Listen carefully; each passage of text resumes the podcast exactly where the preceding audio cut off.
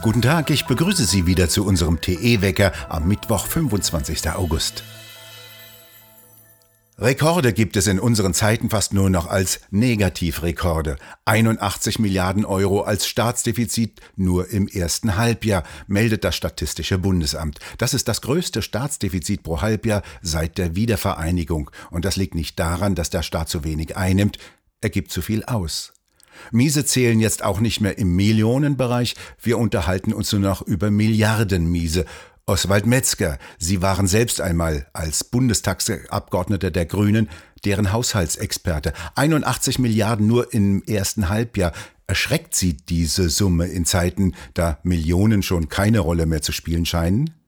Die Summe ist in der Tat erschreckend, allerdings, weil sie mich an meine alte grüne Zeit erinnern. Äh, ich habe 1995 zu Theo Weigels Zeiten erlebt, im ersten halben Jahr ein viel größeres Haushaltsdefizit, als nämlich der Erblastentilgungsfonds entstand und die Schulden der alten Treuhand übernahm. Das waren allein 172 Milliarden Euro zusätzlich. Aber das war eine Ausnahmesituation und in normalen Zeiten erschreckt mich natürlich ein solcher Wert, vor allem dann, wenn ich feststelle, dass bis heute Abend am Tag, als diese äh, Hiobsbotschaft verkündet wurde vom Statistischen Bundesamt, keine einzige der Bundestagsfraktionen zu diesem Thema eine Pressemitteilung herausgegeben hat. Die Leute fürchten sich offensichtlich, die Wahlkämpfer, die jetzt mit Schecks durch die Lande ziehen und den Leuten äh, viele weitere Sozialleistungen versprechen und äh, riesige Investitionshaushalte, sie fürchten sich offensichtlich vor der Kraft äh, der Realität. Dankeschön, Oswald Metzger. Das ausführliche Gespräch mit ihm können Sie im Anschluss an diesen Wecker anhören. SPD-Kanzlerkandidat Olaf Scholz meinte, der sogenannte Kohleausstieg könne auch früher als zum geplanten Zeitpunkt 2038 gelingen. Bei einer Podiumsdiskussion hat er als Voraussetzung einen massiven Ausbau der Stromkapazitäten benannt. Nicht dazu gesagt hat er allerdings, wie diese gigantische Aktion überhaupt gelingen könne. Georg Thiel ist seit gestern wieder frei und wurde freudig von Unterstützern und Freunden begrüßt. 181 Tage lang saß der nicht Rundfunkhörende und nicht Fernsehsehende in Münster im Knast, weil er seinen Zwangsbeitrag für ARD und ZDF nicht bezahlte. Er besitzt auch weder Rundfunk noch Fernsehgerät. Der Fall des 54-jährigen Thiel machte bundesweit Schlagzeilen, als der WDR Thiel in Erzwingungshaft nehmen ließ. Die darf nicht länger als sechs Monate dauern. 24.000 Euro hat die Inhaftierung Thiels den WDR gekostet. Es ging um offenstehende 651 Euro und 30 Cent. Der WDR will den Fall weitertreiben, weil er das Verhalten Thiels als unsolidarisch gegenüber den anderen Beitragszahlern empfinde. Immerhin braucht es allein 2000 Zwangsbeitragszahler für das Monatsgehalt des WDR-Chefs. Und das will bezahlt sein.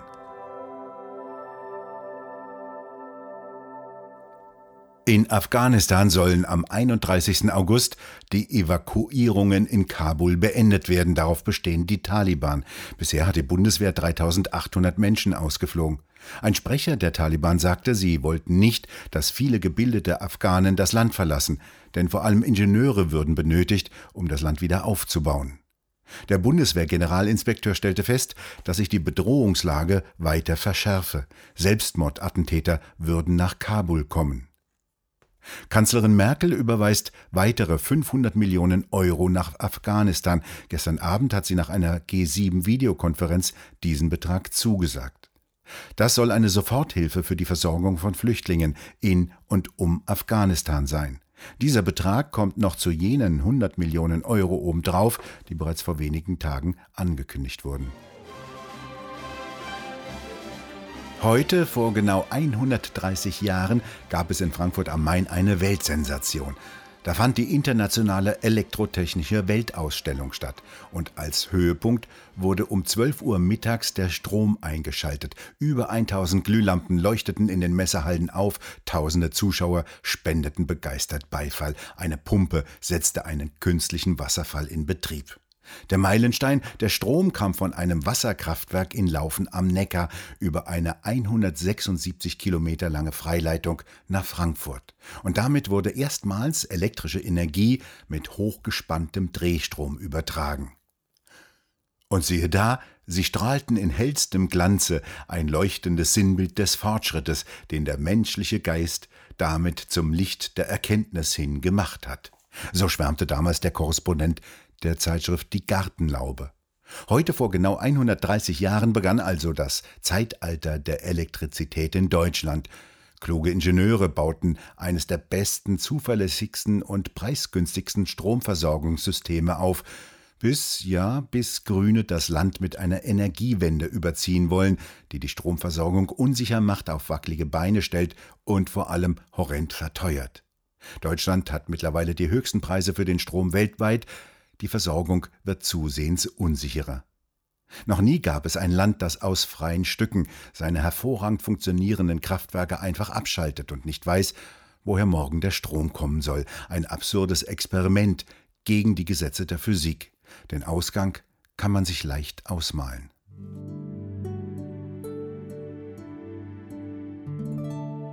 Eine Legende ist gegangen. Charlie Watts, der Schlagzeuger der Rolling Stones, ist tot. Er starb im Krankenhaus. Näheres wurde nicht bekannt.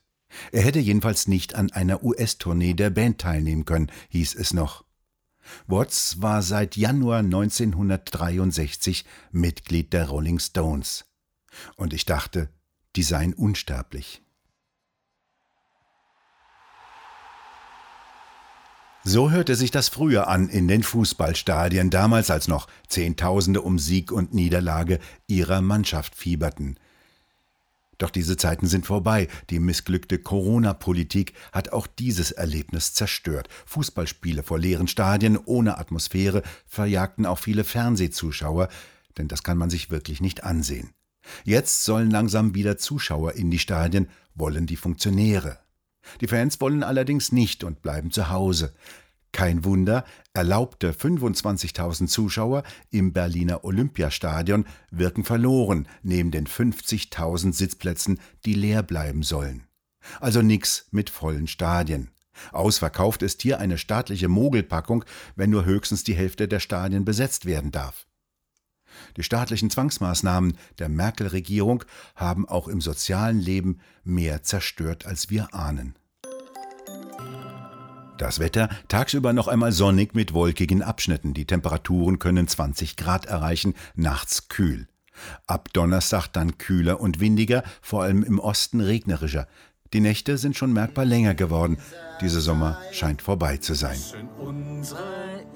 Und zum Schluss das, was Sie bei uns heute nicht ausführlicher hören werden. Kämpfen fürs Klima, Kurzstreckenflieger und meine Dass nämlich der Singkreis der Grünen auftragsgemäß zusammentrat und ein neues Lied ausbrütete als Hit für das neue Wahlkampfwerbevideo. Sie nahmen das 170 Jahre alte Volkslied Kein schöner Land zum Vorbild und dichteten neue Verse. Ein schöner Land in dieser Zeit, es regt sich Aufbruch weit und breit, kam dabei beispielsweise heraus, oder müssen unsere Erde wahren, fürs Leben wird es hier zu warm. Nur zu ihrem neuesten Schlager, dem Lastenfahrrad, wollte den Singkreisenden nix mehr einfallen. Verse wie Anschluss an Straße, Bus und Bahn und natürlich auch WLAN zeigen, dass die Zeiten der Dichter und Denker vorbei sind. Und verstörend, die meisten Sänger im Video sind weiß, in gepflegten Einfamilienhäusern, grillen gemeinsam, lächeln gezwungen. Die Nicht-Weißen im Video dagegen werden bei handwerklicher Arbeit oder beim Fußballspielen gezeigt. Dabei wollten sie doch so weltoffen sein und träumten von Vielfalt. Es wurde doch nur Einfalt.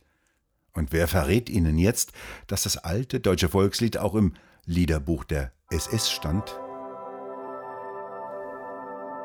Wir bedanken uns fürs Zuhören und schön wäre es, wenn Sie uns weiterempfehlen würden. Und wir hören uns morgen wieder, wenn Sie mögen. Im Anschluss jetzt können Sie das ausführliche Gespräch hören mit Oswald Metzger über das gigantische Loch im deutschen Haushalt. Oswald Metzger, Sie waren selbst einmal als Bundestagsabgeordneter der Grünen deren Haushaltsexperte. 81 Milliarden nur im ersten Halbjahr. Erschreckt Sie diese Summe in Zeiten, da Millionen schon keine Rolle mehr zu spielen scheinen? Die Summe ist in der Tat erschreckend, allerdings, weil sie mich an meine alte grüne Zeit erinnern. Äh, ich habe 1995 zu Theo Weigels Zeiten erlebt, im ersten halben Jahr ein viel größeres Haushaltsdefizit, als nämlich der Erblastentilgungsfonds entstand und die Schulden der alten Treuhand übernahm. Das waren allein 172 Milliarden Euro zusätzlich. Aber das war eine Ausnahmesituation und in normalen Zeiten erschreckt mich natürlich ein solcher Wert, vor allem dann, wenn ich feststelle, dass bis heute Abend am Tag, als diese äh, Hiobsbotschaft verkündet wurde vom Statistischen Bundesamt, keine einzige der Bundestagsfraktionen zu diesem Thema eine Pressemitteilung herausgegeben hat. Die Leute fürchten sich offensichtlich, die Wahlkämpfer, die jetzt mit Schecks durch die Lande ziehen und den Leuten äh, viele weitere Sozialleistungen versprechen und äh, riesige Investitionshaushalte, sie fürchten sich offensichtlich vor der Kraft äh, der Realität. Wie steht es denn wirklich um unsere Staatsfinanzen?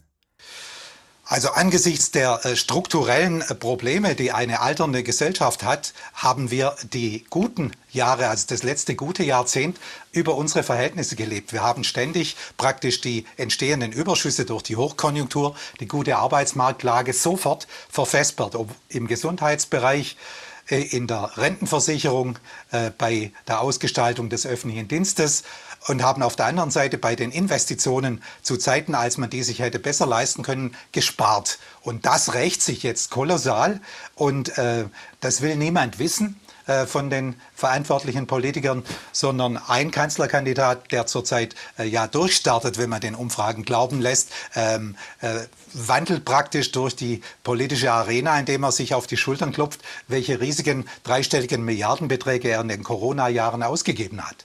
Hat er Schuld am finanzpolitischen Desaster?